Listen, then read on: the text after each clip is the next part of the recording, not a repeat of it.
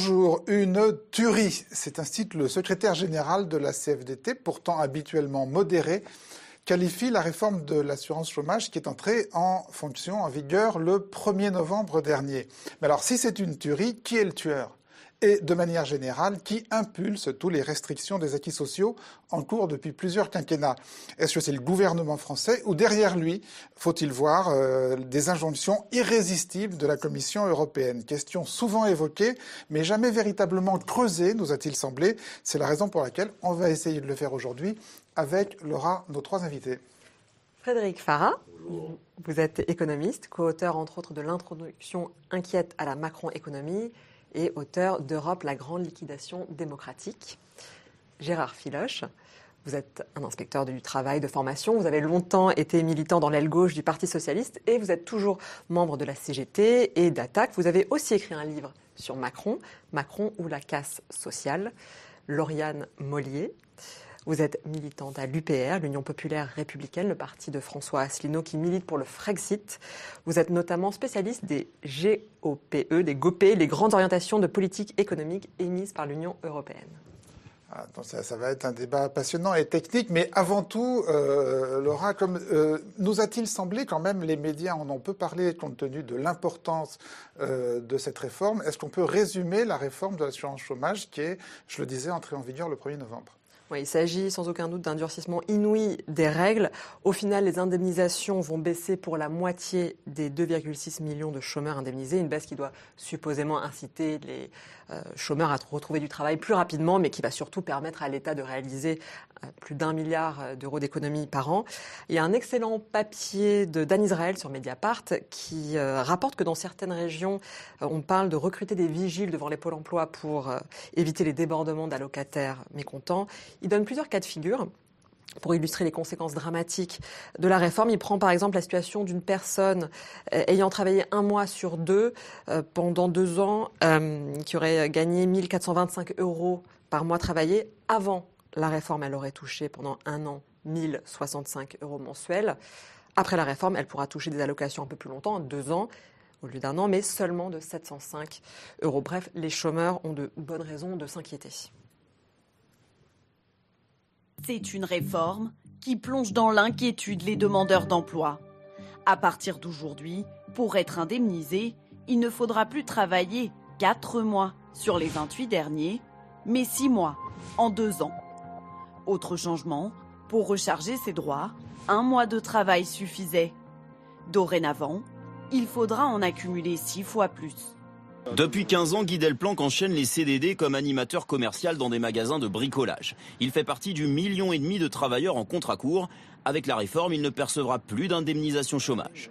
On a des CDD d'une journée, deux journées, trois jours, une semaine maximum. Comme il y a des mois, on peut intervenir 10, 15, 20 jours. Il y a des mois, on n'intervient pas du tout. Quand on travaille, qu'on a des petits creux, on n'avait pas l'emploi. Et maintenant, il n'y aura plus rien.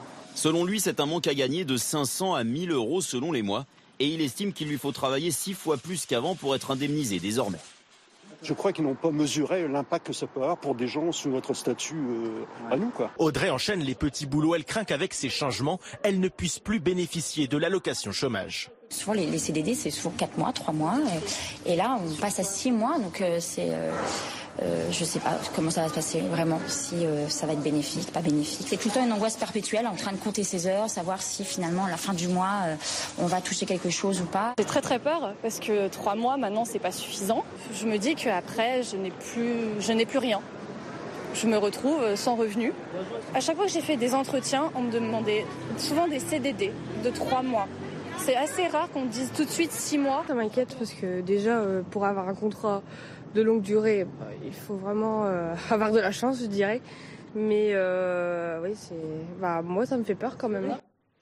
Alors, ces quelques extraits qu'on vient de voir là sont extraits des quelques sujets euh, consacrés à cette réforme depuis, depuis quelques jours, sujet tout de même rare. Alors, pour préparer l'émission d'aujourd'hui, Laura, évidemment, on a essayé de faire venir sur le plateau, d'inviter quelqu'un qui puisse défendre cette réforme de l'assurance chômage, et vraiment, vous avez fait l'impossible. Oui, alors j'ai d'abord essayé Muriel Pénicaud, s'il n'y a pas de raison. La ministre du Travail La ministre du Travail. Alors elle était euh, prise. Donc, euh, On lui a donné plusieurs dates. Hein. Ah oui, oui, et puis je me suis pris il y a longtemps. Ensuite, j'ai essayé quelques députés En Marche qui avaient travaillé sur euh, la réforme. Pas de réponse. Quelques économistes qui avaient inspiré la réforme. Pas de réponse. Alors, j'ai demandé au service de presse, j'ai revu mes ambitions à la baisse et j'ai demandé n'importe qui, mais n'importe qui qui serait capable de défendre, d'assumer cette euh, réforme. Au service de presse du ministère Au service du de presse du ministère du Travail. Tout le monde était occupé aujourd'hui. Ça, tombe mal. Dans, dans le cas qu'on a fait, on a pris ce qu'on avait pour essayer de, quand même d'avoir la voix gouvernementale défendant cette réforme. Euh, Muriel Pénicaud a participé euh, à un certain nombre d'émissions, dont une de France Inter. On l'écoute. Laurent Berger, le patron de la CFDT, euh, Muriel Pénicaud, syndicat avec qui euh, il vous est possible d'avancer, par exemple, sur les retraites, a des mots très durs sur cet aspect euh, de la réforme de l'assurance chômage. Elle va créer des drames, je le cite, des trappes à pauvreté. Cette réforme est une tuerie sur le plan social, a-t-il déclaré fin septembre. Ça mérite réponse tout de même, non? Sur le fond, Muriel Ça mérite Pénicaud. réponse, mais je ne vois pas en quoi, très honnêtement, le fait de travailler six mois au lieu de quatre mois en deux ans euh, conduirait à la pauvreté. Je veux Bah, dire, il y a- un enfin, décalage le- entre le- les règles ont été durcies. Oui, c'est un peu plus dur, mais dans un contexte où il y a de l'emploi. Et moi, je trouve aussi logique que quand il y a de l'emploi, eh bien, il soit pris et que l'assurance chômage, elle serve de filet de sécurité entre deux emplois. C'est pas c'est pas un but à vie pour personne d'être à l'assurance chômage. Mmh. C'est pas un métier l'assurance chômage. Euh, C'est le, filet de sécurité entre deux emplois. Alors, Mais on va- quand le marché est dynamique, euh, eh bien, il faut aussi retourner à l'emploi. Alors, euh, l'argument maître du gouvernement, enfin, dans les rares espaces où il défend publiquement cette réforme, c'est ce- c'est celui-là. Le, marché dynamique, a un contexte du retour à l'emploi, c'est-à-dire de réduction du chômage, donc il faut le favoriser. Euh, en supposant que le gouvernement soit de bonne foi, comment on peut... Non mais, supposons euh, chacun de bonne foi dans cette affaire, comment on peut de bonne foi lui répondre? Qu'est-ce qu'on peut lui répondre? Bah, que d'abord, le, le chômage ne baisse pas comme ils disent. Ils ont seulement changé les calculs, mais pas le nombre de chômeurs. Nous sommes toujours à 6 600 000 chômeurs hors Mayotte. Et euh, nous avons pour les catégories A, B, C euh, à peu près 3 millions d'eux, euh, ce qui est énorme. Et seulement la moitié d'entre eux sont indemnisés. Seulement la moitié d'entre eux. Aujourd'hui. sont- Bah oui. Donc, euh, quel est son problème? En fait, il faudrait tous les indemniser, ceux qui sont au chômage. Alors, est-ce que vous pouvez expliquer, parce que les médias n'arrêtent pas de répéter que les chiffres du chômage baissent, sur quoi repose cette affirmation Bah, parce que Sur- moi, je m'appuie toujours sur les chiffres de la DARES, qui est l'organisme du ministère du Travail, sur ceux de Pôle emploi. Et eux, ils ont changé. Ils prennent plus ces chiffres-là. Ils prennent le BIT, le Bureau international du travail, qui, à partir d'une heure de travail, déclare que vous n'êtes plus chômeur. Donc vous avez, avec une, une- une base différente, obte- obtenu un chiffre de chômeurs plus bas. Donc c'est une simple manipulation comptable. Comme je le raconte toujours, Madame Thatcher avait changé 27 fois les règles de comptabilité du chômage. Là, Macron l'a changé de façon essentielle pour que ça baisse. Et Madame Pénicaud a refusé de donner les chiffres mensuels et les chiffres trimestriels, comme c'était auparavant, parce que pour eux, c'est un mépris pour les, les chômeurs. Les chômeurs sont des riens. Et la, la réforme qu'ils font, c'est pas une réforme, c'est la mort de l'assurance chômage. Il n'y a plus, elle le dit dans la même émission, elle dit, il n'y a plus de cotisation. C'est une étatisation et c'est l'État qui prend en charge, au passage en se servant de 3,5 milliards, euh, qui prend en charge maintenant le chômage. Il n'y a plus de cotisation, il y aura toujours des cotisations chômage. À la limite, il n'y avait plus de les sal- les sal- cotisation. mais les Moi, j'ai écouté euh, Madame Pénicaud, j'ai tendance à la croire sur ce point-là. Non, mais qu'est-ce qu'elle veut dire dans les... Bah, les, ils vont les- les prélever, salariés vont ils toujours... vont, ils vont prélever peut-être en impôts, peut-être en, euh, sur le bulletin de paye encore, euh, et auprès du patronat, mais ça n'est plus une assurance. L'assurance avait cette particularité, c'est que c'était pas les, les- les impôts qui payaient, c'était pas l'État qui payait, les gens s'assuraient contre le chômage. Voilà. Et, et- et cette assurance marchait bien. C'est ce qu'on appelle une cotisation chômage. Oui, et, et ça donnait quatre- à peu près 36,5 milliards de rentrées et à peu près euh, 35,7 de sorties. Alors on dit pourquoi elle, alors elle était en déficit? Elle n'était pas en déficit. C'est qu'ils utilisaient l'argent à autre chose que payer les indemnités. Et alors, sur, sur l'argument qui est... Alors, mettons à part le- la question du comptage, sur l'argument qui est de dire, voilà, on va indemniser moins mais plus longtemps pour favoriser le retour à l'emploi, c'est-à-dire pour inciter les chômeurs euh, plus fortement à retrouver du boulot. Qu'est-ce qu'on répond à Mais ça? évidemment, ça fait le contraire. Ça va faire plus de SDF, plus de malades, plus de suicides, plus de difficultés pour se déplacer, pour les chômeurs. Bah, parce que quand vous avez moins d'argent à aller chercher du boulot, vous n'avez même pas les sous pour payer le transport. Quand vous avez, quand vous avez moins d'argent, euh, vous pouvez même pas vous, vous sortir des difficultés quotidiennes. Comment vous allez avoir le moral pour retrouver un travail? Euh, Frapper les chômeurs, c'est augmenter le chômage. Euh, il y, a, des dizaines de milliers de gens euh, qui sont euh, malades au chômage à cause du chômage, qui se bouffent le, foie pour le chômage. Puis vous en avez d'autres. On dit qu'il y a 14 000 suicides qui sont liés au, chômage. C'est une étude extrêmement importante. Et donc, si vous, au lieu de faciliter les chômeurs pour qu'ils vivent dans de bonnes conditions et retrouvent donc avec l'envie de le faire du travail, vous les, matraquez. Donc vous allez les mettre à la rue et tout. On va voir plus. Laurent Berger a, a raison de dire c'est une tuerie. Le seul problème, c'est qu'il aurait fallu que personne ne laisse passer. Hein, quand c'est une tuerie, on, crie avant que les gens soient tués. Et là, c'est passé comme une lettre à la poste sans qu'il y ait eu de mobilisation, etc.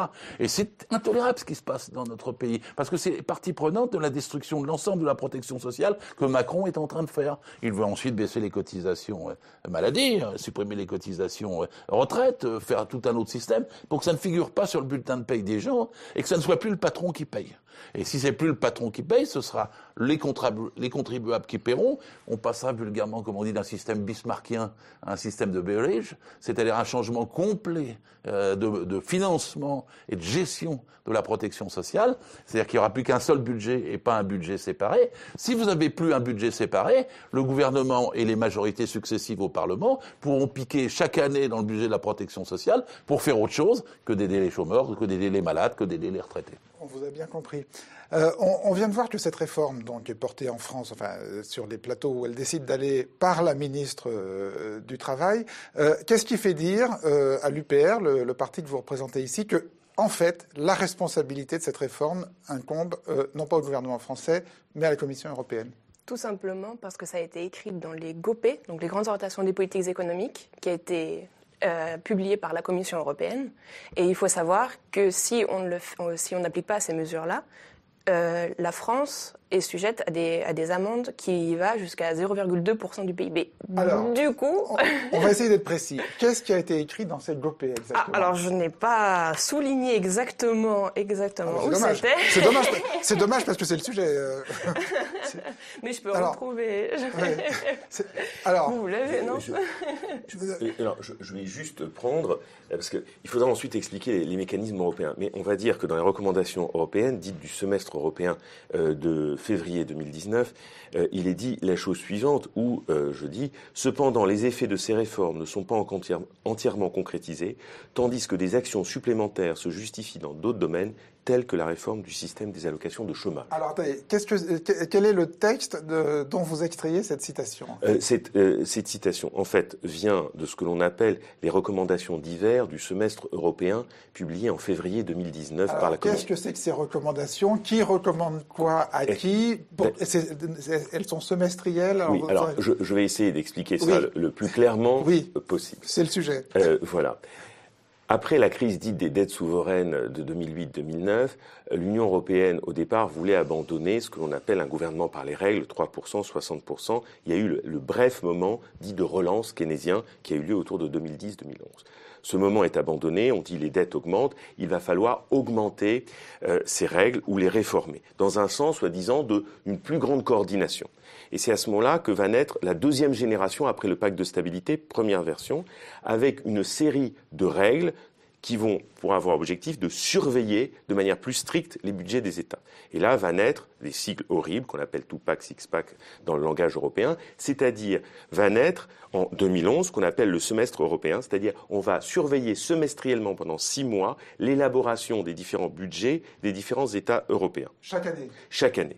Et donc y aller. Et ça a commencé pour la première fois en 2011 et il y a eu la revue de détail de ces politiques 2011, 2012, 2013 jusqu'aujourd'hui. Alors comment ça se passe cette surveillance? Alors comment ça se passe cette surveillance C'est-à-dire que lorsque effectivement le budget est établi nationalement, il faut qu'il y ait un retour à Bruxelles pour que Bruxelles puisse observer ce budget pour voir si oui ou non il est conforme aux recommandations. Et il y a un volet préventif et un volet de sanction. Préventif, c'est-à-dire on va dire attention, il faut apporter les modifications nécessaires parce que vous allez déraper. Et si on dérape, alors il peut y avoir euh, des sanctions éventuelles qui peuvent porter sur le PIB. Donc en fait, ce sont des mécanismes dits de coordination qui doivent s'assurer que les réformes structurelles doivent être faites à savoir des réformes sur le droit du travail, la protection sociale, les politiques budgétaires, et de faire en sorte que tout ce qui est déséquilibre dit macroéconomique, trop de déficit, trop de dette par exemple, soit contenu. Et pour chaque pays, il y a des recommandations qui sont effectuées. D'accord. Et alors le texte que vous venez de nous lire au début de votre intervention, là, si on peut le revoir, donc maintenant qu'on sait exactement euh, de quelle nature il est, donc là, c'est Bruxelles, c'est la Commission qui s'adresse au gouvernement français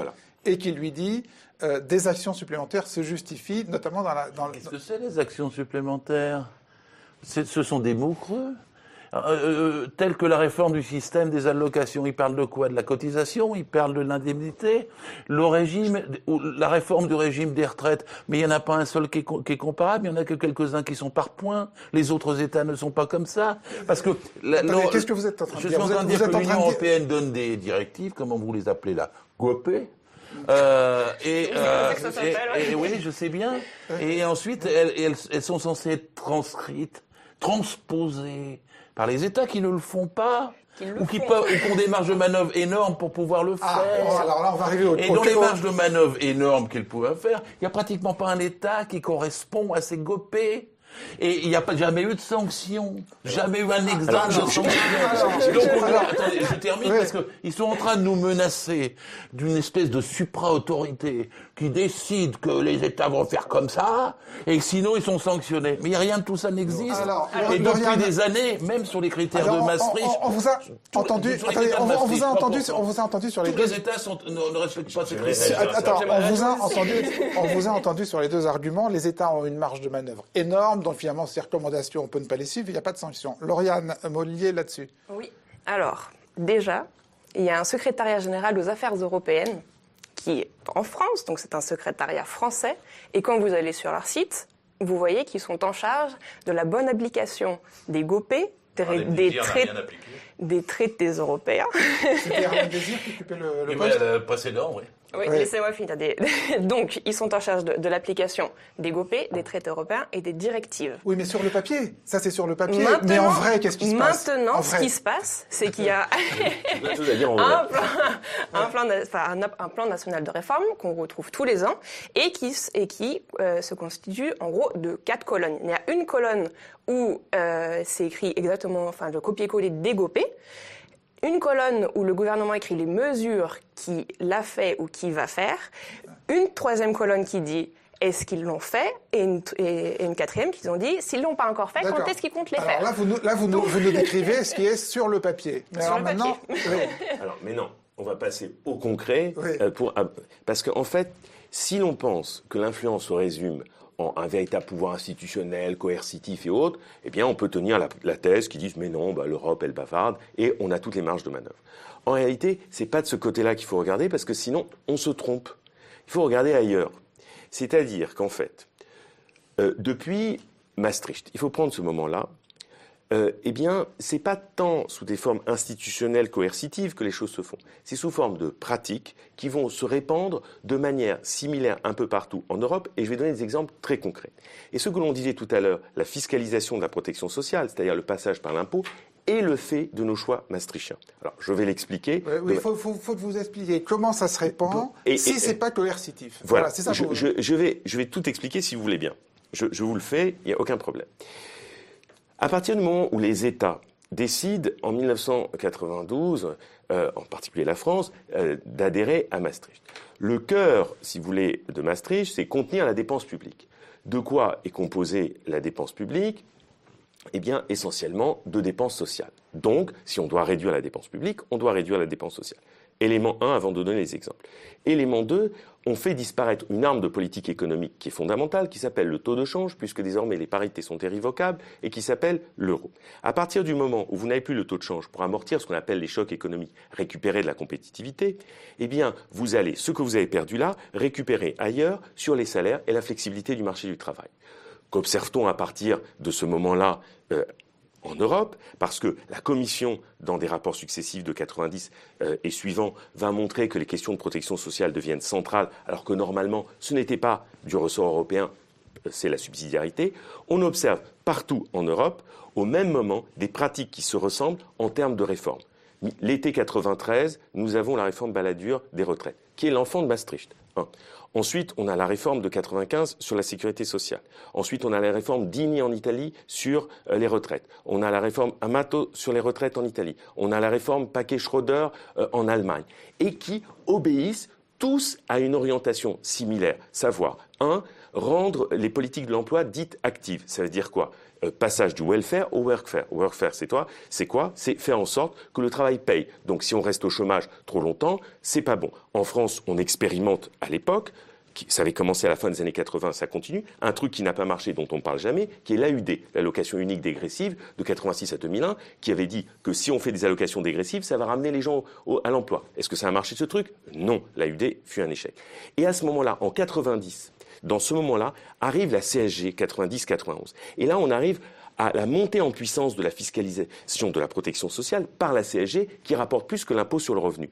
Pourquoi? Parce qu'il ne faut plus utiliser le levier cotisation. Parce qu'à partir du moment où c'est la compétitivité qui devient la question centrale, on met les économies en compétition. Donc l'obsession, c'est quoi? C'est le coût du travail. Donc il faut faire en sorte que la compétitivité soit respectée. Donc le coût du travail doit moins peser. Comme on ne peut pas tout de suite écraser les salaires, on attaque la part socialisée. Quelle est la part socialisée? Les cotisations. Donc par conséquent, on va faire en sorte qu'on finance de plus, de plus en plus la protection sociale par l'impôt, et ce qui arrive avec le choix. Et donc, résultat des courses, il y a des types de pratiques avec une méthode dite de coordination ouverte qui poussent de plus en plus, effectivement, à réorienter l'État social un peu partout de la même manière. Et comme, effectivement... Donc, ce que vous êtes en train de dire, si je vous entends bien, c'est quand même, euh, contrairement à ce que disait Philoche, que les marges de manœuvre ne sont pas énormes. C'est-à-dire qu'il n'y a pas de marge de manœuvre. À partir du moment où le cadre est fixé par Maastricht, c'est ce qui vient d'être dit, là. non, mais... pour le contredire, je vais le faire. Bah, oui, vous êtes là pour ça. Parce que, euh, en vérité, ce que vous décrivez, c'est le capitalisme en Europe.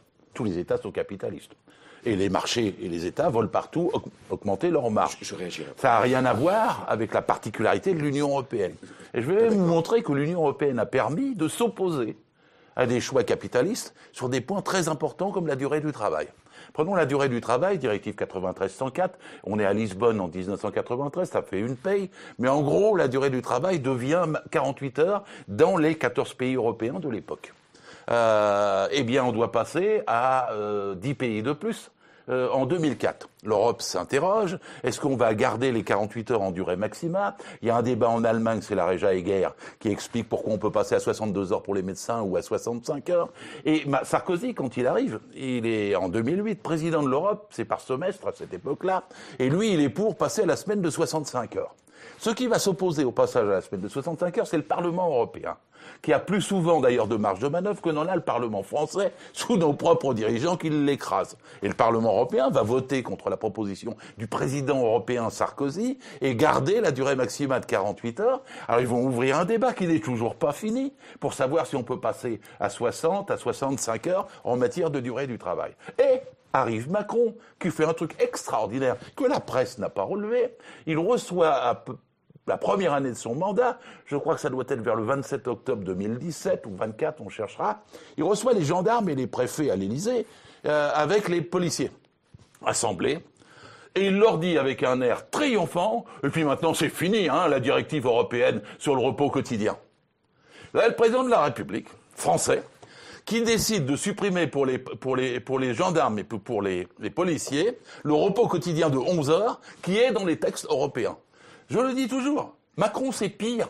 Le mal est à l'Élysée. Il n'est pas dans les directives et vos GOP. Parce que quand vous regardez les recommandations de l'Union européenne, je vais commencer sur le travail du 27 mai 2017, je ne les ai pas amenées, mais je les connais, on peut les discuter. Elles sont bien, bien plus légères que les ordonnances de Macron de, septembre et octobre 2017. et on voit du travail, il est allé plus loin que ce que les GOP donnaient. C'est pour ça que je dis, Macron cite. Macron cite. ne, cherchez pas à l'étranger le coupable qui est à l'Élysée. il faut sortir de Macron au lieu de sortir de l'Europe. Alors, juste sur cet exemple précis donné par Philoche de, du rôle protecteur finalement du Parlement européen sur la durée du travail, qu'est-ce que vous répondez? Que Macron soit plus royaliste que le roi, c'est pas très étonnant. Du coup, que Macron euh, est enfin, très libéral. Sur, l'exemple concret, de, de, voilà, le, Parlement européen a résisté à une tentative de, euh, de faire voler en éclat les, les, les limites de durée du travail. Que du coup, Macron il est, lui, il est vraiment un néolibéral et que du coup, bah, s'il si, voulait ça, il le voulait. Enfin, je veux pas me mettre. D'accord, mais là, c'est un exemple où l'Europe a été protectrice. Oui, mais du coup, contre, enfin, protectrice, mais par contre, c'est, comme vous avez dit, 48 heures de, enfin, de, de travail par semaine maximum. Excusez-moi, c'est pas la protection sociale que moi je veux pour mon pays. Et du coup, qu'on me protège face à Macron, d'accord, mais que de l'autre côté, on m'impose des réformes ultralibérales, je ne veux pas non plus. Et du coup, la question n'est pas de savoir si Macron, lui, est ultralibéral et que l'Europe l'est juste un tout petit peu moins et nous protège par rapport à l'ultralibéralisme de Macron. La question est de savoir est-ce que Macron est obligé de faire ce qu'il fait ou pas de toute façon? Est-ce que François Hollande a été obligé de faire ce qu'il a fait? Est-ce que, est-ce que Sarkozy... Est-ce qu'il y a eu une remarque de l'Union européenne quand on a fait les 35 heures Est-ce qu'il y a eu une menace de sanctions quand on a fait les 35 heures? Est-ce qu'il y a eu un seul euh, pays qui a dit vous n'avez pas le droit de faire les 35 heures? Non, on a fait les 35 heures. Ceux qui ont défait les 35 heures en France, ce sont les successeurs de Jospin, c'est-à-dire successivement Fillon, successivement Sarkozy, Hollande qui les a défaits également, et Macron qui les défait également. Mais c'est pas l'Europe. Alors, deux, deux, arguments très forts de Gérard Filoche sur la durée du travail. Qu'est-ce que vous répondez? Alors, je réponds à la chose suivante. Il ne s'agit pas de dire que l'Europe est un endroit où tous les droits ont disparu. Euh, personne n'a dit que l'Europe c'est devenu la, jungle, il n'y a plus de droits. Bien sûr, on peut même citer euh, le socle récent que M. Juncker proposait en termes de droits sociaux. On peut trouver à Nice aussi des textes à aucun moment il s'agit de dire que l'Europe demande le retour de l'esclavage ou, ou, euh, le temps de Dickens ou que sais-je. Non, non, non, c'est pas ça. Est-ce qu'on peut reconnaître que l'Europe a été protectrice dans le cas que citait Gérard oui. sur la tentative de Sarkozy d'augmenter la durée du travail et que finalement on a pu faire les 35 heures en France sans réaction de la Commission? Est-ce qu'on peut reconnaître ça? On peut reconnaître ça, mais euh, si on reconnaît ça, euh, on loupe toute une partie. C'est-à-dire, il ne s'agit pas de dire les méchants, les gentils. Je pense qu'effectivement, il faut aller plus loin. Il faut regarder dans deux directions. Première direction, la jurisprudence de la Cour de justice de l'Union européenne, qui, elle, fabrique du droit européen et de l'intégration européenne de manière beaucoup plus efficace même que la Commission. Euh, la Cour de justice de l'Union européenne, par des arrêts récents, euh, comment dire, que Gérard Filoche connaît certainement, les arrêts Laval, Viking et autres, effectivement, ont montré euh, clairement que c'est pas que c'était antisocial, il y avait une hiérarchie, une hiérarchie des normes en Europe où finalement les libertés économiques de circulation, de capitaux, la concurrence prédominent sur les droits sociaux. C'est-à-dire qu'en fait, les droits sociaux doivent en quelque sorte s'adapter à avant tout le droit de la concurrence, qui est devenu premier en Europe, surtout depuis la mutation du marché unique. Alors on va parler de la concurrence et des privatisations, et de, voilà, parce que c'est un autre domaine important, mais dans ce domaine de la durée du travail. Dans, dans ce domaine de la durée du travail, bien sûr que les États peuvent le faire. Il ne s'agit pas de dire ah. que l'Union européenne... Attention. Ah. Non, non, mais moi, euh, je, je, suis, c'est-à-dire euh, préoccupé pas un souci de nuance, dans le sens que, bien évidemment, euh, l'Union européenne ne va pas envoyer, euh, comment dire, comme elle a fait en Grèce, euh, des individus qui vont faire ce mémorandum terrifiant. Bien sûr, on a la possibilité. D'ailleurs, pourquoi, pas d'ailleurs? Pourquoi pas en France? Pourquoi en Grèce et pas en France? Oui, la Grèce a 2% du PIB européen et la France 25%. Oui. Donc personne ne le fera jamais. mais en même temps, ce que je veux dire par là, entendons bien. C'est-à-dire qu'aujourd'hui, même si on garde des marges de manœuvre, on peut garder les 35 heures, on peut faire en sorte. En l'occurrence, on ne les garde pas, mais, on, pourrait. On pourrait. Mais l'Union européenne invite et les États, par effet de réputation, essayent de faire ces réformes structurelles pour éviter peut-être ces sanctions en matière budgétaire. Mais c'est pas qu'on ne peut plus rien faire. Bien sûr, on peut conserver des droits sociaux. Il ne s'agit pas d'abandonner le préambule de la Constitution de 46. Il ne s'agit pas d'abandonner telle ou telle chose. Elle invite la plupart des États à prendre des orientations euh, en matière sociale et du droit du travail qui deviennent progressivement communes à la plupart des États. La manière de réformer la protection sociale, les régimes de retraite, le droit du travail devient des traits communs à de nombreux États. Oui, mais avec des bémols. Euh, avec, bien sûr. Dont, par exemple, j'y reviens parce que c'est quand même un contre-exemple intéressant, dont, par exemple, ce bémol des 35 heures. Oui, C'est-à-dire qui, qui, montre qu'il y a une capacité de résistance. Oui. Vous pouvez toujours en trouver. Par exemple, il y a l'Espagne qui, a, qui a récemment augmenté le SMIC de plus de. Enfin, avant, il était à quelque chose comme 800 et quelques euros, puis maintenant, il a augmenté à 1000 et quelques euros. Du coup, là, on pourrait dire, oui, bah, vous voyez, en Espagne, ils ont augmenté le SMIC. Et puis en France, nous, vous nous dites que le SMIC est gelé depuis euh, belle lurette parce que c'est la, c'est, la Commission européenne qui le demande. C'est la droite française. Alors, Sauf qu'est-ce que vous répondez? Alors, ce que je réponds, c'est que le, le gouvernement espagnol a appliqué toutes les mesures qui ont été demandées par euh, la Commission, qui était, mais sans commune mesure avec celle que nous on a en France. Enfin, c'est, c'est, enfin, vous parlez de tuerie, c'est pire là-bas. Hein. C'est pire là-bas. Et leur GOPÉ, là dernièrement, leur a jamais demandé la gel du SMIC, contrairement aux GOPÉ françaises. Pourquoi? Parce qu'ils ont donné des gages par ailleurs. Oui, parce qu'ils ont, parce qu'ils ont été, parce qu'ils ont été un très très très bon élève par rapport à la Commission européenne. Là, j'ai fait une petite liste de toutes les réformes, si vous les voulez. C'est, c'est, c'est de la tuerie. Oui, en Espagne. Du coup, il y a la Alors, hausse. Non non, Alors... non, non, mais pas toutes, mais c'était. il y en a beaucoup, par exemple. Non, non, citez-en deux ou trois, Oui, par exemple, sur le, le la, il y a la suppression de, de, de, de l'allocation chômage de longue durée, la réduction des lits d'hôpitaux de 25 euh, bon, bien entendu, la, la privation de l'aéroport de Madrid, Barcelone, de leur euh, loterie nationale, euh, un plan d'austérité en 2012, il était quand même de 43 milliards d'euros. C'est quand même, enfin, c'est, enfin, voilà, la suppression de conventions collectives. Donc ça, ça veut dire que les patrons peuvent modifier le salaire unilatéralement par l'employeur. On peut être maintenant licencié en Espagne sans aucune indemnité. Donc nous, c'était juste un plafonnement des indemnités. Donc là, si je suis bien le raisonnement, et on essaye toujours de, de progresser, c'est-à-dire qu'il y a un cadre général, et à partir du moment où les pays observent globalement ce, ce, ce cadre général, on leur lâche quelque chose, l'Europe leur lâche quelque chose, elle leur lâche une augmentation du SMIC en Espagne, elle peut lâcher les 35 heures en France. Voilà. Pour pas que ça pète. Même s'il n'y a pas le cadre général, les marchés capitalistes mm. et la concurrence capitaliste imposeraient ça c'est une bataille dans chacun des États qui aurait lieu même sans l'Union européenne. Et la question, vous pouvez regarder avec le Portugal.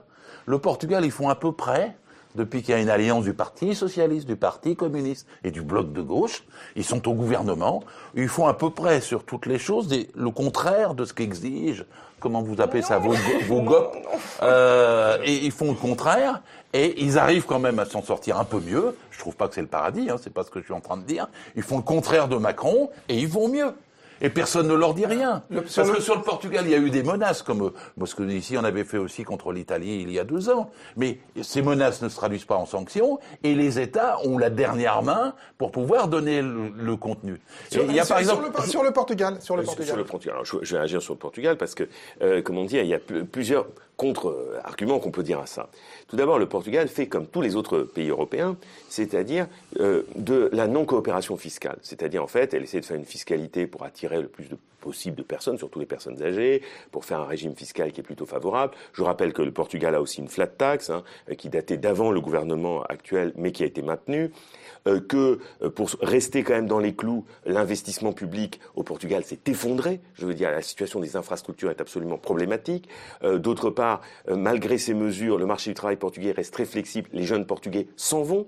Hein, il faut, faut, bien le garder à l'esprit. Et que dans le fond, qu'est-ce qui se passe? Les États, maintenant nous on fait une flat tax aussi type Macron, parce que on utilise un des derniers instruments qui nous reste, qui est la fiscalité, ce qu'ont fait les Portugais, pour faire de la non-coopération fiscale, c'est-à-dire de la concurrence fiscale avec les voisins. Donc le Portugal essaye de faire maintenant, comme ses orientations européennes poussent dans ces directions, où on fait toujours la croissance sur le dos du voisin, euh, d'une certaine façon. Et donc aujourd'hui, le Portugal est d'une certaine façon cet exemple un peu malheureux qui semble dire, eh ben dans ce cadre ultra contraint européen, bon vous voyez les amis, hein, il y a quand même le Portugal, on peut faire. Et ça c'est l'argument de ceux qui s'illusionnent complètement et qui croient que l'euro peut être modifié et peut être juste un instrument pour du social.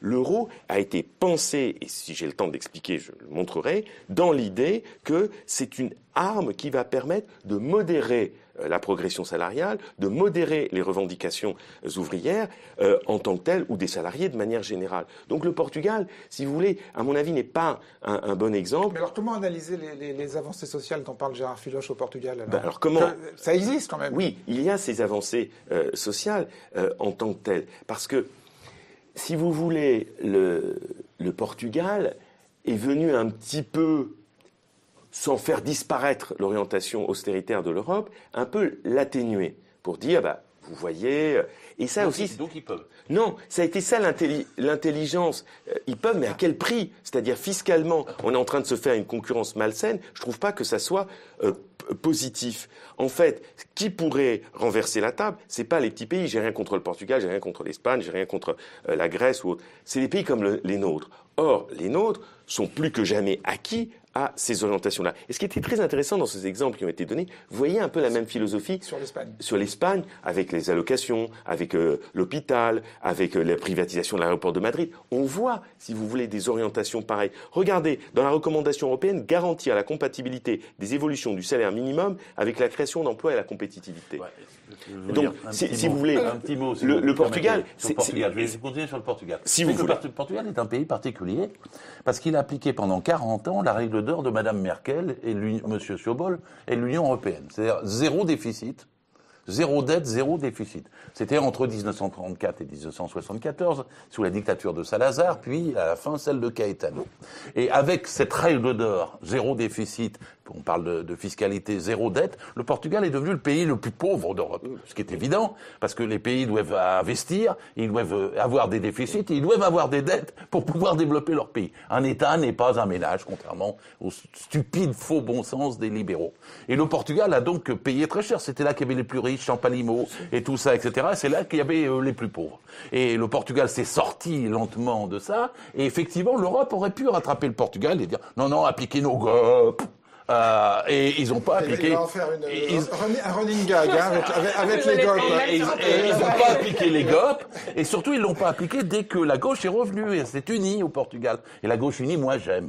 Et la gauche unie, elle permet effectivement d'avoir des avancées sociales et de résister aux pressions qui sont pas propres à l'Union européenne, qui sont propres au capitalisme. Parce que ce dont nous parlons, c'est du capitalisme à l'œuvre dans toute l'Europe. Et celui-ci fait des ravages en misère, en chômage, euh, en bloquant des salaires. Et quand les salaires augmentent, par exemple en Espagne, puisque c'est l'exemple que vous avez pris, du- il y a toute une série des mesures que vous, dites ont été prises avant le retour des socialistes au pouvoir. Je suis pas un défenseur acharné des socialistes au pouvoir. On a vu la catastrophe que ça a donné avec M. Hollande. C'était un quinquennat maudit pendant cinq ans. Il nous a trahis, nous, la gauche. Bon, euh, mais en Espagne, ils ont augmenté le SMIC. Et ben ils ont été réélus. Je fais remarquer ça au passage. Hein et euh, ils ont pu augmenter le SMIC, on pourrait l'augmenter. Si euh, on arrivait à nouveau, nous, la gauche, au pouvoir, je vous dis tout de suite, le SMIC il sera à 1800 euros le lendemain. Non, La retraite, 1800 elle sera à euros. 60 ans. Mais oui, vous allez me répondre à ça. La retraite à 60 ans à taux plein. Le lendemain, le, le, on, on mettra une mesure pour qu'il n'y ait pas de salaire supérieur à 20 fois le SMIC. On fera qu'il n'y ait pas plus de 5% de précaires dans les entreprises. Et on fera la semaine de 32 heures. Le lendemain. Et l'Union européenne ne nous interdira à rien. Alors, si l'Union européenne vous interdira, vous mettra des sanctions et comme l'Italie, la Grèce, des- l'Espagne, le Portugal, vous allez vous coucher face à l'Union européenne parce que vous ne pouvez pas résister à l'Union européenne. Mais c'est vous qui êtes effrayé par l'Union européenne. La Grèce, elle faisait 2% Des- du produit intérieur brut. La France, c'est 25%. Alors, Personne je- ne la menacera. Est-ce que je peux continuer? Je vous en prie, excusez-moi. Du coup, du coup, enfin, on a déjà parlé de ces sanctions d'amende, etc., que nous impose l'Union européenne. Mais si jamais elles n'existaient pas, si jamais les GOPÉ, c'était juste comme ça un texte que, que s'amusait à publier la Commission européenne euh, juste comme ça, parce qu'il il fallait pas, pas appliquer ce qu'elle voulait, même dans ce cadre-là, on serait complètement obligé, parce qu'on est quand même dans un marché commun avec la libre circulation des capitaux, des personnes, l'euro et Et le capitalisme. et oui, non, sauf que le problème c'est qu'il y a des pays qui sont de traditions sociales différentes les unes des autres. Par exemple, moi j'ai vécu en Allemagne. En Allemagne, c'est un pays quand même anthropologiquement beaucoup plus autoritariste que la France. La, la France, anthropologiquement, vous pouvez, lire Emmanuel Todd, c'est un pays plutôt égalitariste. Les Allemands, donc, ont, enfin, genre, le gouvernement allemand a pu appliquer en Allemagne les lois Hartz 1, 2, 3, 4, qui étaient franchement, mais pareil, sans commune mesure avec euh, ce que Macron est en train de nous faire maintenant. Et il n'y avait pas ces, énormes pré-révolutions comme il y a en France, etc. Les Allemands, en fait, ils ont accepté ce que leur gouvernement euh, a voulu faire. Ça, ça crée une pauvreté euh, enfin, hallucinante en Allemagne. Hein. C'est vraiment Alors, genre. Qu'est-ce que euh, vous êtes en train de dire? Vous êtes en train de dédouaner la Commission européenne Non, non, en disant le problème, c'est pas la Commission, c'est C'est de le, dire que le marché si unique. jamais, non, c'est Oui. c'est- c'est de dire que si jamais la Commission européenne n'existait pas, voilà, ne Ouais. nous imposait pas, vu qu'on est en concurrence directement avec l'Allemagne, qui elle a des conditions sociales mais catastrophiques, enfin, les Allemands sont vraiment genre dans une pauvreté, euh, enfin c'est c'est c'est assez affreux. D'ailleurs, c'est pour ça que genre il y a y a des votes qui sont enfin très contestataires, euh, extrême droite, etc. en Allemagne, parce que c'est vraiment genre l'expression de la souffrance de ces de ces gens qui n'arrivent pas à joindre les deux bouts. Bref, du coup, quand on est dans un marché genre en concurrence directe avec l'Allemagne et qu'on n'a pas de moyens, enfin, comme, comme vous expliquez avant, de dévaluer, de, de- de dévaluer notre monnaie pour rester concurrence avec ces nouvelles mesures en Allemagne, il faut qu'on dévalue quoi? Notre marché interne, donc les salaires, et donc il faut qu'on applique les mesures, sinon on va jamais s'en sortir face à l'Allemagne. Donc c'est soit on sort de ce marché commun, on reprend le franc, etc., soit on applique ce que Macron veut. Une, Euh, réponse, une je- réponse à ça? Mais moi, je, je- je vous redis, on fera 18 le SMIC à 1800 euros. On fera la retraite à 60 ans, on fera les 32 heures. On fera le, blocage des salaires maxima et on changera le code du travail dans notre sens. Et vous n'aurez jamais aucune sanction de l'Union européenne. Vous aurez une sanction peut-être des marchés, bien sûr, capitalistes qui spéculent, comme toujours. Mais il faut pas mettre. Ce que je comprends pas chez vous, c'est pourquoi vous êtes contre l'Union européenne au lieu d'être anticapitaliste. Soyons tous anticapitalistes autour de cette table. je suis aussi anticapitaliste, un Bah, au soyons anticapitalistes mais... autour de cette table, ça. Soyons anticapitalistes autour de cette table, ça, ça réglera le problème. Parce que c'est c'est les capitalistes qui veulent que ça aille mal. C'est pas les GOP. Non mais, mais, enfin, bon. Alors euh, plusieurs choses parce que vraiment, mais c'est, c'est, c'est- ça fait du bien le désaccord. Euh, donc vraiment. Euh, donc euh, alors, je vais prendre quand même un, un exemple pour ne pas évoquer les choses de manière. enfin, revenons à l'été 2011 en Italie. Bon. Euh, L'été 2011, c'est le gouvernement Berlusconi qui, quand même, n'est pas l'incarnation du social le plus poussé, le plus achevé. etc. Euh, eh bien, il reçoit une lettre euh, de M. Trichet, euh, de la euh, Banque euh, Centrale Européenne. européenne, euh, évidemment, et qui lui indique toute une série de réformes à engager euh, en tant que telles. Alors que Berlusconi, quand même, en matière de réforme d'inspiration libérale, on va quand même pas se plaindre, il en a fait beaucoup. Mais c'est pas assez. Et quand vous relisez euh, cette lettre, qu'on peut trouver que le Corriere della Sera avait publiée, euh, eh bien, euh, on retrouve même chose sur le marché du travail, flexibilité, il faut encourager les négociations plus près de l'entreprise. Que se passe-t-il alors que la Commission européenne semble ne pas voir, et ni M. Trichet, dans Berlusconi, quelqu'un qui applique tout ça? La Banque Centrale Européenne va laisser euh, l'écart de, de taux entre l'Allemagne et l'Italie augmenter follement, exerçant une pression considérable sur le gouvernement italien, contraint de démissionner. On le remplace par Mario Monti, qui lui implique une cure d'austérité massive, comme on dit, et qui va avoir des conséquences désastreuses sur l'Italie. Alors c'est intéressant que vous parliez de l'Italie parce qu'il y a même un exemple plus récent euh, sur l'Italie, euh, Laura, qu'on a, découvert Oui. en préparant l'émission. C'était l'année dernière, la coalition italienne formée de la Ligue euh, et du mouvement 5 étoiles avait présenté ce qui- ce qui- ce qu'ils appelaient un budget du peuple qui devait relancer l'économie, euh, redistribuer aux plus pauvres. Et euh, en octobre 2018, Bruxelles avait retoqué ce budget italien.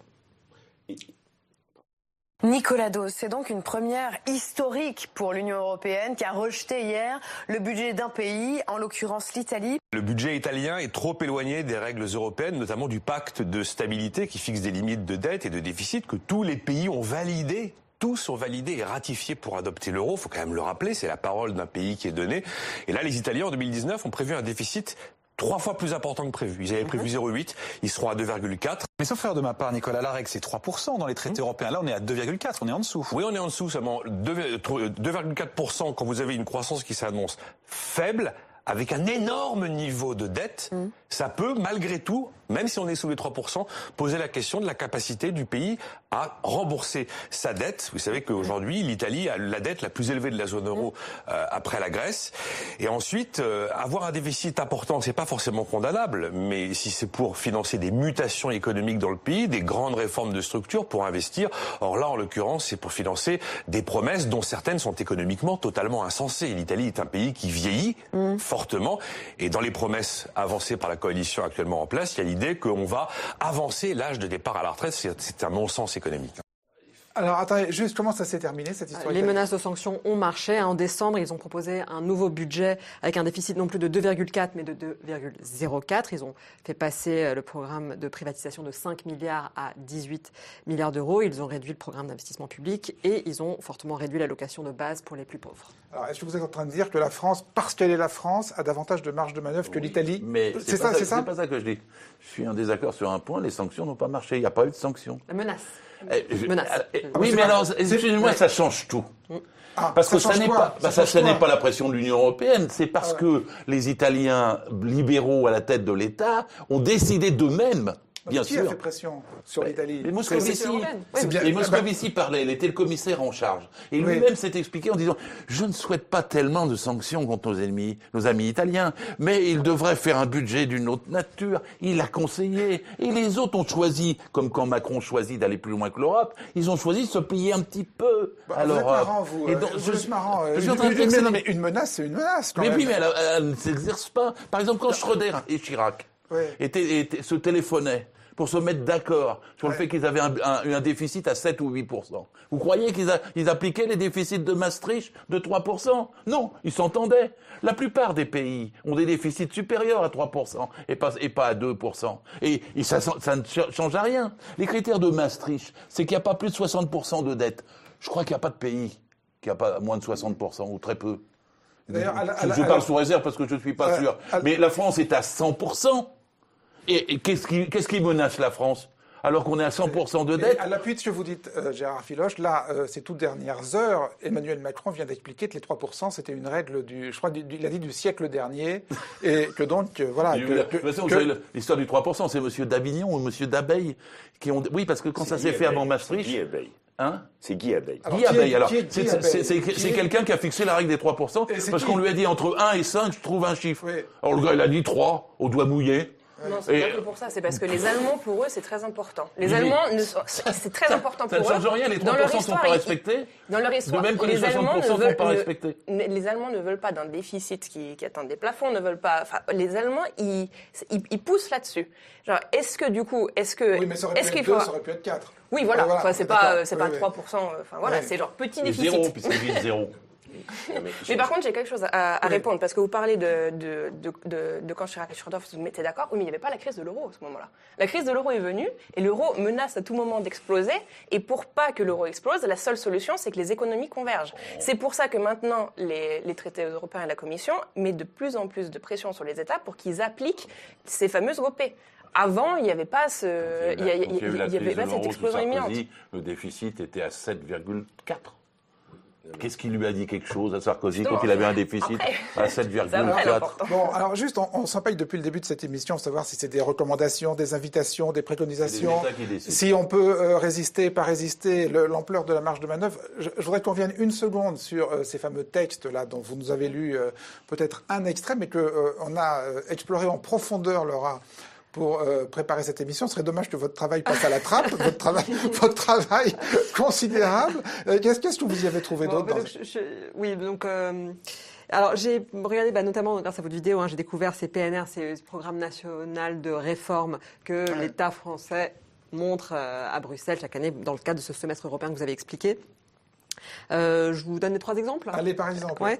Euh, alors, il y Ce avait. dont on n'a pas encore parlé. Hein, le- par le- exemple, le- alors, il y a l'assurance chômage qu'on Bon, retrouve en 2017. ouais, bon, peut-être enfin, euh, ça, ça va, on a- peut-être l'ISF. a- alors, l'ISF, l'ISF. Alors ça, c'était dans le PNR de 2019. Hmm. Euh, alors dans le défi numéro 2, libérer le plein potentiel de l'économie française, et axe 2, simplifier et abaisser la fiscalité, eh ben, on retrouve que la France explique euh, finalement qu'alléger la fiscalité du capital pour inciter à l'investissement productif, ça c'est fait. Et euh, plus précisément, elle dit la taxe à 3% sur les dividendes a été supprimée et au 1er janvier 2018, l'impôt de solidarité sur la fortune a été remplacé par l'impôt sur la fortune Voilà. immobilière. La, la France très, très fière de venir dire à l'Europe qu'elle a euh, partiellement supprimé l'ISF. Pompidou était déjà sur cette ligne. hein. Il n'y avait pas d'ISF. Il n'y avait pas d'ISF. Sur, la fiscalité, c'est le langage, c'est le langage de la droite, euh, de la bourgeoisie, des riches Ouais. et du CAC 40 depuis toujours. C'est pas propre. On, on- on peut en Bon. discuter sans parler de l'Europe. Hein. Alors vous, vous allez, alors vous allez nous dire que c'est la même chose pour le SMIC parce que Laura a découvert, euh, Laura a un scoop.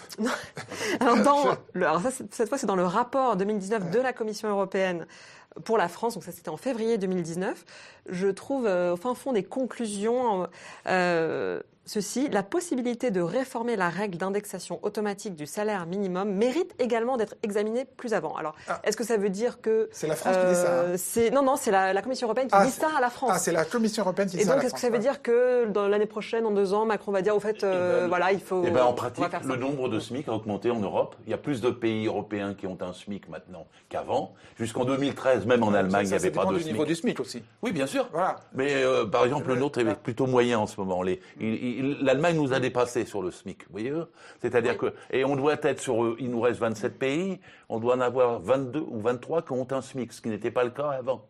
Euh, et donc en vérité, le SMIC, on pourrait d'ailleurs le rapprocher parce que si on le prend pas, en, si on le prend en parité de pouvoir d'achat ou en, parité de pouvoir d'achat par rapport aux unités de production, l'écart des SMIC est en fait plus petit que l'écart réel parce qu'on vous dit c'est 300 ou 500 en Roumanie, puis on vous dit c'est 1700 au Luxembourg. L'écart pa- paraît énorme. En parité de pouvoir d'achat, il est plus près. Moi, je suis pour un SMIC européen. Voyez-vous, c'est-à-dire, moi, je suis pour qu'il y ait des directives qui aillent dans ce sens-là plus précisément. Par contre, moi, je vais vous prendre un exemple, si vous me le permettez, de quelque chose qui colle pas à cause de l'Europe, mais qui pourrait être corrigé en France toute seule. C'est la question des travailleurs détachés. Parce que la les travailleurs détachés, l'Union européenne, c'est l'ancienne directive Bolkenstein, qui ne s'est traduite que par la possibilité que des salariés qui vont d'un pays à un autre ne sont pas payés en salaire brut de la même façon que dans le pays où ils travaillent, ils sont payés en salaire net, et le brut est en fait les cotisations sociales qui sont payées par les patrons au tarif du pays d'origine. C'est à peu près résumé la chose. Ce qui fait que les patrons français se pré- précipitent dessus, parce que c'est en fait, permet de les, de les surexploiter, de les payer moins cher. C'est pour ça qu'il y a 516 000 travailleurs détachés en France, officiels. Et dans les 516 000, la triche est telle d'ailleurs qu'ils font passer 20 000 travailleurs africains que des entreprises européennes fraudent pour les faire venir, non pas comme immigrés directs, parce que les travailleurs détachés pour un patron, c'est plus avantageux qu'un immigré. L'immigré est censé, censé avoir les mêmes droits que le travailleur français, parce que le travailleur détaché, ce n'est pas le cas. Et donc, l'Europe Et- et je prends sur l'Europe. Manuel Valls, que je ne porte pas dans mon cœur, euh, un des derniers mois de son gouvernement, avait dit nous allons dénoncer unilatéralement la directive des travailleurs détachés. Ce que Macron, évidemment, s'est agité dessus et n'a pas fait quand il est arrivé au pouvoir. Et les travailleurs détachés deviennent une plaie, une sorte de cancer concurrentiel au sein de notre propre pays, dont les patrons français abusent et surabusent. Eh ben, nous pourrions, à tout moment, dire, appliquer quelque chose de notre propre loi, parce qu'il y a subsidiarité en matière de droit du travail, et dire les inspecteurs du travail sanctionneront toutes les entreprises qui ne paieront pas le salaire brut. Parce que figurez-vous que dans la loi, le, le- le- le SMIC s'entend en brut. Et tout inspecteur du travail pourrait théoriquement aller mettre dans les entreprises qui ont des travailleurs détachés un PV s'appuyant sur le droit français contre l'Union européenne en disant ne diminuez pas les cotisations sociales, c'est une concurrence déloyale, un dumping social au sein de notre propre pays et je vous condamne, vous, patron, parce que vous payez pas les cotisations sociales Alors, françaises. Lauriane Mollier, Moi, sur je- les travailleurs détachés, on pourrait, on pourrait pas, tout seul? Bah, on a bien vu que Macron, il a essayé de, de renégocier. Euh, Enfin, qu'il n'y a personne qui a accepté, qu'il a renégocié trois menti, et puis, de euh, la frime. Mais non, enfin, comment vous pouvez rené- renégocier? Il faut l'unanimité pour, pour, pour renégocier n'importe quelle virgule de chaque traité, enfin, de, n'importe quelle ligne du traité européen. Si vous voulez renégocier pour les travailleurs détachés, qui va être contre? Bah, Tous les pays euh, de, de l'Europe de l'Est qui en profitent. C'est aussi simple que ça. Et moi, j'ai juste envie de vous dire, il y a un proverbe chinois qui dit c'est de dormir toute sa vie que de croire en ses rêves. Je trouve que ça, que ça s'applique vraiment à vous. Je suis désolée. rêves, ouais. Je crois aux rêves, moi. Parce que du coup, Euh, Ah il y a- il y a un moment, il faut se réveiller. hein. Oui, ça. mais se réveiller, C'est travailleurs que- détachés se, réveiller, j'ai donné la solution. Non. Appliquer le droit français. Alors- Personne ne nous empêche d'appliquer le droit français et de sanctionner les patrons qui ne payent pas au tarif le SMIC brut. j'ai parce que c'est pas bon, j'ai j'ai parlé en début d'émission du, du PNR où il y a les GOPÉ, la France qui fait sa mesure et dit que si elle l'a fait ou elle l'a pas fait. Du coup, j'ai repris tout ça et je peux vous faire exactement la même chose que pour l'Espagne. Du coup, en France, on a eu qui vient directement des GOPÉ la loi Résamène, la baisse de dotation globale de fonctionnement, la libération des, des, des professions libérales, la loi NOTRe, euh, la suppression du monopole de vente pour certains produits des pharmaciens, la baisse de l'allocation familiale, le gel du SMIC, la réduction du nombre de régions, le CICE, la hausse de la TVA générale, euh, la loi Macron, l'assurance chômage, l'ISF, l'impôt à la source, la réforme euh, sur, euh, sur les retraites et, et, et l'uniformisation, les privatisations euh, en tout genre, voilà, tout ça, Bah ça oui, vient de l'Union européenne, c'est écrit mais- dans le PNR avec l'État français qui dit on l'a fait en réponse Attendez, là on tourne un peu en rond parce que Philippe va vous répondre que même sans le PNR, le- le- les gouvernements de droite auraient appliqué exactement le même programme. Regardez la dernière mesure de Macron, c'est de moins payer le travail de nuit. C'est-à-dire qu'il fait passer la durée du travail de nuit de- qui commençait à 10 heures à minuit. Et donc les gens vont perdre deux heures euh, majorées. Quoi. Ils vont, non seulement ils travaillent de nuit, le travail de nuit ça nuit, ça vous fait mourir plus tôt, c'est plus difficile. Et il y avait une petite majoration, il a réduit. C'est pas l'Europe qui a demandé ça à Macron. Macron est bien pire que l'Union européenne. Non, mais- non, mais- Ce que Frédéric Sarrat, c'est que c'est l'euro, c'est que c'est l'effet de l'euro. C'est que comme on ne peut pas dévaluer, pour baisser le coût du travail, on est obligé de faire ce genre de pas besoin choses. de dévaluer pour passer le SMIC à 1800 euros en France. C'est les autres qui, qui encaisseront le coup et ça aura un effet sur l'ensemble. Changeons en France et nous changerons l'Europe. Oui, C'est comme ça qu'il faut le prendre. Il faut pas dire il y a un préalable Non, avant de changer en France. C'est ça de sortir de l'Europe. Le vrai préalable, c'est de prendre le pouvoir à gauche avec une vraie gauche, pas du Hollande, quoi. hein. Du coup, vous voulez Et- imposer la gauche à toute l'Europe? Parce que mais ça, je- c'est quand même, c'est pas très démocratique, justement. Mais moi, Parce je- que ça, c'est un peu la, vous la ai ligne de dit- Mélenchon. Je ne vous ça, ai jamais, la ligne de je ne Mélenchon. vous ai c'est jamais que- dit que l'Union européenne était démocratique. Ah, Je vous ai dit que le Parlement pouvait être plus démocratique que le Parlement français, mais le mécanisme des commissions, de l'Eurogroupe, etc., était quelque chose. Oui, mais il n'y a pas beaucoup de pouvoir, le Parlement Alors, européen. dans, Alors, dans- euh, dans les oppositions à Macron, dans les Lauriane oppositions. Et ensuite, et Frédéric Mollier. dans les oppositions à Macron, on a quand même Mélenchon qui vous dit clairement, oui, moi je vais désobéir au, au- au traité, etc., jusqu'à ce que euh, l'Union européenne cède et qu'on puisse appliquer euh, ce que lui il a choisi, dans les mesures de.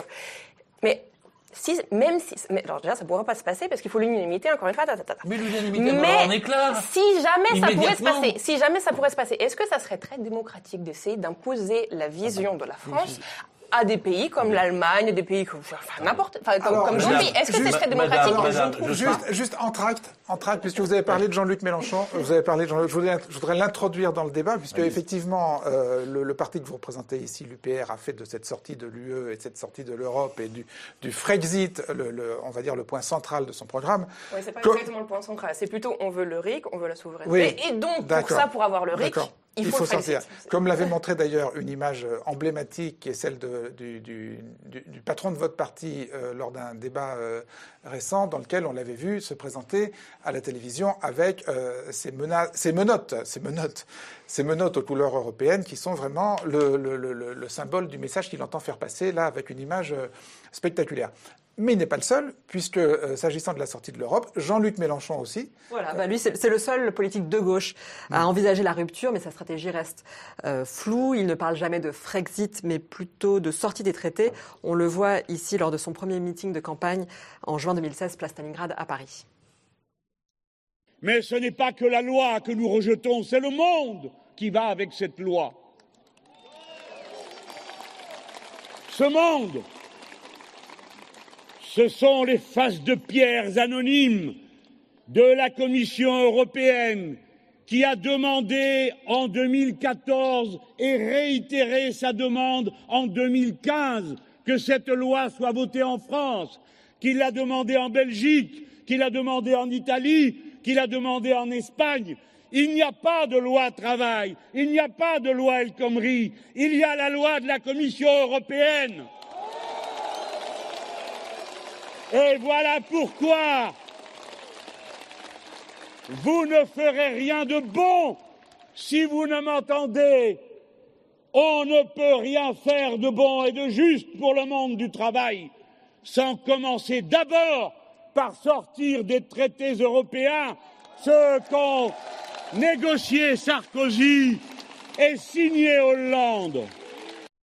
Bon, alors attendez, on est d'accord que Jean-Luc Mélenchon, c'est la vraie gauche. Mais non, non, mais on nous est- sommes tous de la vraie gauche. Non, Il n'y a mais- personne qui l'est plus non, que euh, l'autre. euh, non, non, mais Hollande, etc. Mais Mélenchon, c'est la vraie gauche. Mais nous sommes tous Bah, de la vraie gauche. Il n'y a pas un qui est plus que l'autre. Alors, il a rien compris. Mais il, il inverse les choses. Il crée lui-même un piège dont il ne peut pas se sortir. Il dit il faut d'abord se dénoncer l'Union européenne avant de dénoncer le- la loi travail. Moi je dis dénonçons la loi travail et surtout quand on arrive au pouvoir, supprimons-la et on verra comment ça marche autour. Parce que l'effet d'une France qui décide de faire 1860, Pour- pour- pourquoi Mélenchon ne le dit pas? Eh ben, je suis pas sa place, c'est à lui non, qu'il non, faut mais attendez, la question. attendez, non, mais vous savez, Je suis pas d'accord avec lui là-dessus. Non, mais vous vous êtes demandé pourquoi il le disait Parce pas. que pour- je suis pas d'accord avec Non, lui mais Pourquoi il le dit pas lui? Ah mais ça, c'est à lui qu'il faut demander. Je ne peux pas vous le- l'expliquer à sa place. Vous avez- vous avez pas une hypothèse, Je n'ai jamais cru une à des hypothèse. plans A, B, C. Ouais. J'ai cru qu'il y avait, y avait c'était pas une question de plan, Ouais. c'est une question de rapport de force. C'est-à-dire si vous avez un pouvoir, Mélenchon- me parliez des... mais Mélenchon, il n'est pas, conscient du rôle du rapport de force. C'est lui qui, c'est lui qui. Bon, moi, je Ah, sais vous voulez pas. pas, vous voulez pas répondre. Mais je veux pas me fâcher avec Mélenchon. Moi, je veux l'unité avec Bah, lui. non, mais- non, mais Alors, c'est- euh, euh, par contre, quand Il ne s'agit pas de se fâcher, il s'agit d'essayer de comprendre comment il Mais- raisonne. quand, quand vous me dites euh, en France, euh, nous pourrons pas faire ceci, nous pourrons pas faire cela, ma thèse est contraire. Et elle est donc contraire à celle de Jean-Luc. C'est-à-dire que nous ferons ce que nous voulons. Et que les conséquences sera de changer l'Europe. Pas de rompre avec l'Europe. Moi, j'aime l'Europe. on Je vous- le dis tout de suite. Hein. On vous fera- J'aime l'Europe, je celle de, de Victor Hugo à Léon Trotsky. Je suis pour le socialisme. Le, social, le socialisme, le socialisme ne se fera jamais dans un seul pays. Et donc, les- si nous voulons avoir une véritable société socialiste, il faut que la France, si c'est elle qui donne le coup d'envoi, si la lave sort du volcan à Paris, eh bien, elle, elle touchera et elle fascinera toute l'Europe. Les autres peuples se solidariseront avec nous. Ça ne sera pas, hélas, comme le peuple grec, qui a été matraqué, victime d'une stratégie, une tragédie. Parce que la France est, un- est beaucoup plus puissante Bon, en il, faut- Europe. il faut- il faudra faire lire Victor Hugo à Mélenchon, je pense qu'il ne l'a pas lu. Euh, Si, si. f- Parce que sinon, c'est. Je c'est- Vous suite pouvez pas vous je revendiquer la- gauche. et- je connais la suite du texte Non, de non, Victor. Hugo. Mais il y, a, il y a- il y a au début une belle citation. Frédéric Farah. Au début. Frédéric Au Farah. début. Je, je, je, je vais essayer de. Merci de me donner la parole. Je vais- mais mais, euh, alors, juste quelques remarques. Alors, je ne sais pas comment euh, la gauche, qu'elle soit vraie, fausse, 100% nature, traçable ou je sais pas quoi, euh, peut, euh, comment dire, si vous voulez, s'accommoder de son programme social, socialiste, révolutionnaire, je ne sais pas quoi, avec une banque centrale indépendante, avec la libre circulation des capitaux, comment dire, et avec euh, un droit de la concurrence qui domine sur le droit social. Bah, vous avez entendu Philoche On le fera. On le fera, d'accord, Bah, très euh, bien. Euh, non, mais Ça sera de la démocratie puisqu'on sera élu oui, pour le oui, faire. mais en même temps, c'est très étrange, c'est qu'en même temps, on entend euh, de la part de Gérard Filoche que, en même temps, euh, le- l'Europe n'est pas très démocratique, le Parlement un peu, mais pas terrible, mais au milieu de tout ça, de ce décombre non démocratique à moitié euh, tyrannique, eh bien, euh, la lumière se lèvera, je sais pas, à l'est, à l'ouest ou au sud, je sais pas où bien. Non, chez nous, Chez, nous, voilà, chez nous, e- exactement. Et, euh, et les- les- la vraie gauche reviendra dans des wagons plombés pour nous sauver tous. Bien. Non, surtout pas dans des Oui, wagons oui, plombés. oui. voilà. Alors, euh, Non, voilà. mais Moi, je suis pour un comité de liaison permanent, démocratique, autour de la très table, bien. Et- entre tous les groupes de gauche. Hein. Euh, très bien.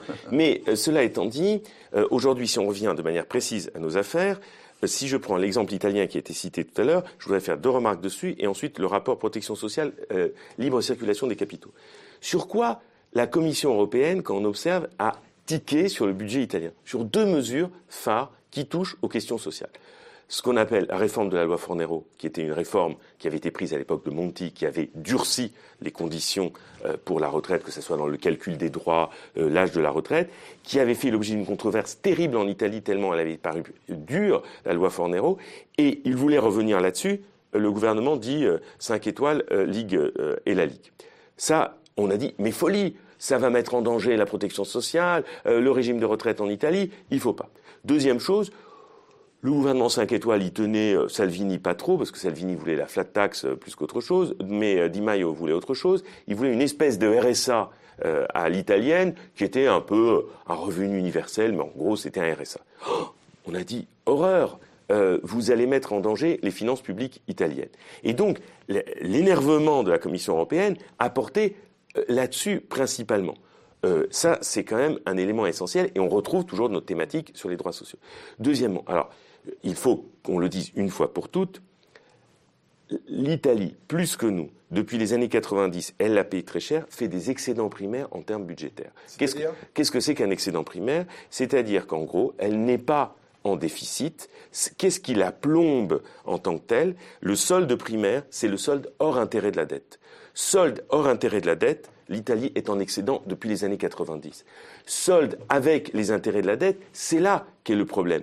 Et elle a tellement, tellement, tellement dégagé des excédents en termes de solde primaire qu'elle s'est payée, s'est traduit en termes de conséquences d'infrastructures publiques, des écoles italiennes, des routes, des ponts et du reste, dans une situation dramatique. Sans compter que pour pouvoir rentrer dans ces clous, il y a eu Monsieur Privatisation, un homme dit de gauche, qui s'appelle Romano Prodi, effectivement, qui a euh, privatisé euh, massivement dans ce sens et qui est très heureux de privatisation qu'il a réalisée à l'époque où, entre guillemets, toute la gauche était aux affaires en Europe à la fin des années 90 et qui n'a rien changé du tout. Euh, donc ça, c'est un élément important à souligner. Et l'Italie paye très cher cet effort budgétaire qu'elle conduit depuis tant d'années. Ça, c'est un.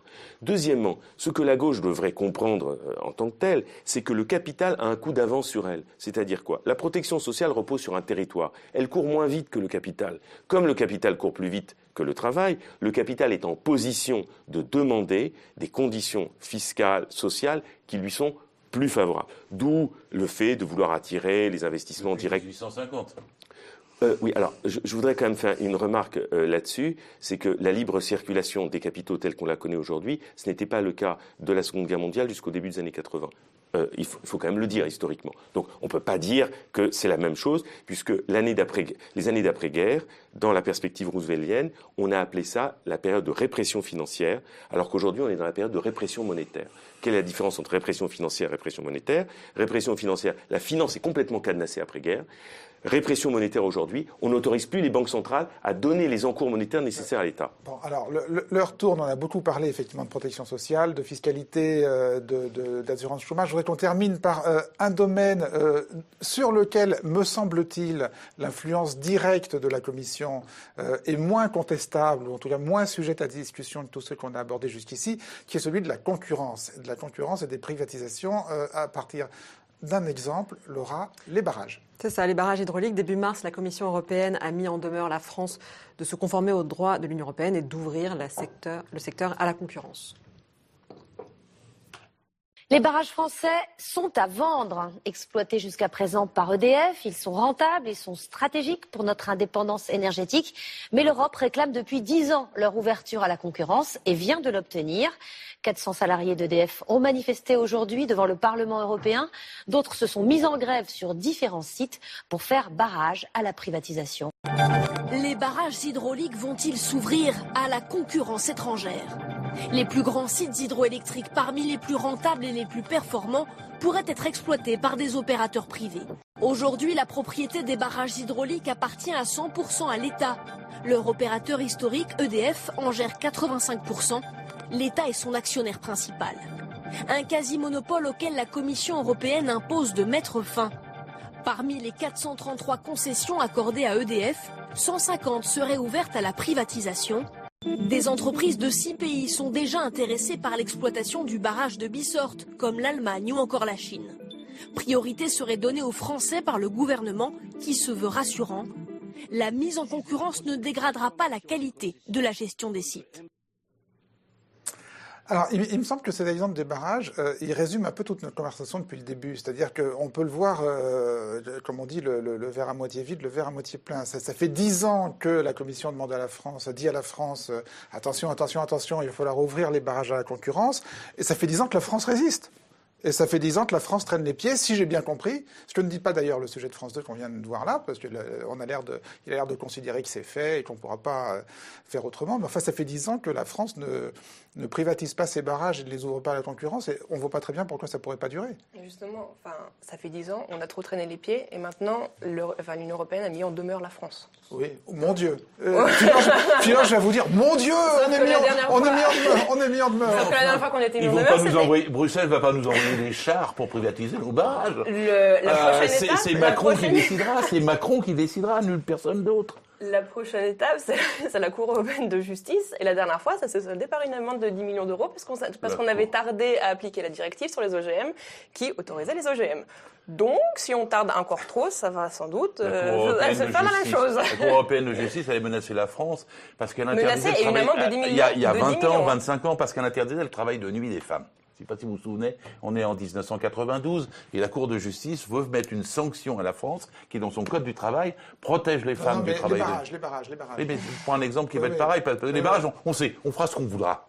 Voilà, bon, point. Et ce qui décidera. Mais si point. vous avez une- c'est une Macron, amende, si- si c'est l'Union Macron, mais attendez, vous met une amende, je- comme ils ont mis vous m'avez pas avec laissé pour les terminer sur les femmes, mais si vous, je terminais, et donc menacé d'une amende. Et ben le résultat, c'est que ça n'a pas eu lieu.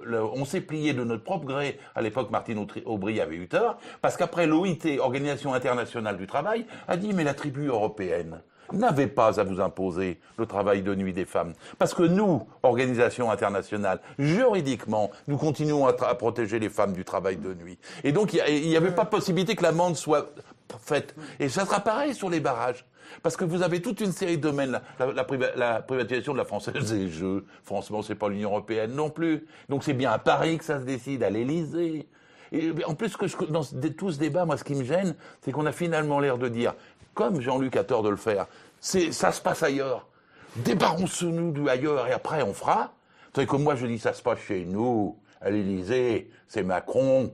Débarrassons-nous de Macron et on changera la France et on changera l'Europe. Est-ce que, est-ce que une des raisons pour lesquelles euh, vous êtes si, si réticent à mettre en cause l'Europe dans, dans tous ces cas-là, c'est- ce serait par hasard le fait que ce, ce thème vous apparaisse, euh, enfin le thème souverainiste en général, vous apparaisse comme un thème de droite et un Euh, thème, je suis- et un thème oui, un petit réactionnaire. Est-ce que c'est une, suis- est-ce que c'est une raison? Je suis plus proche de l'ouvrier allemand qui mange du hareng, du hareng, du hareng.